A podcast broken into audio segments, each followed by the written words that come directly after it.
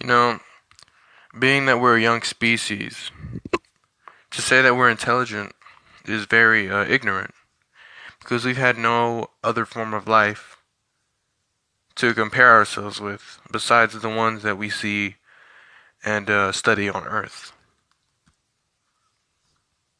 Being an intelligent species is not something that we have that we can say because we really don't know what's out there in the universe to compare ourselves with.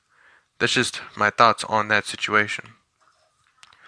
And things like the conflicts that we've uh, produced and the conflicts that were very unnecessary that we brought to fruition throughout our history has showed us that our actions are very oxymoronic to how we perceive ourselves as an intelligent species.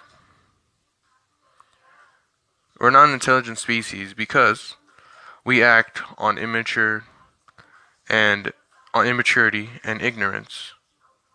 And that has produced a product of war, uh, economic, and political issues.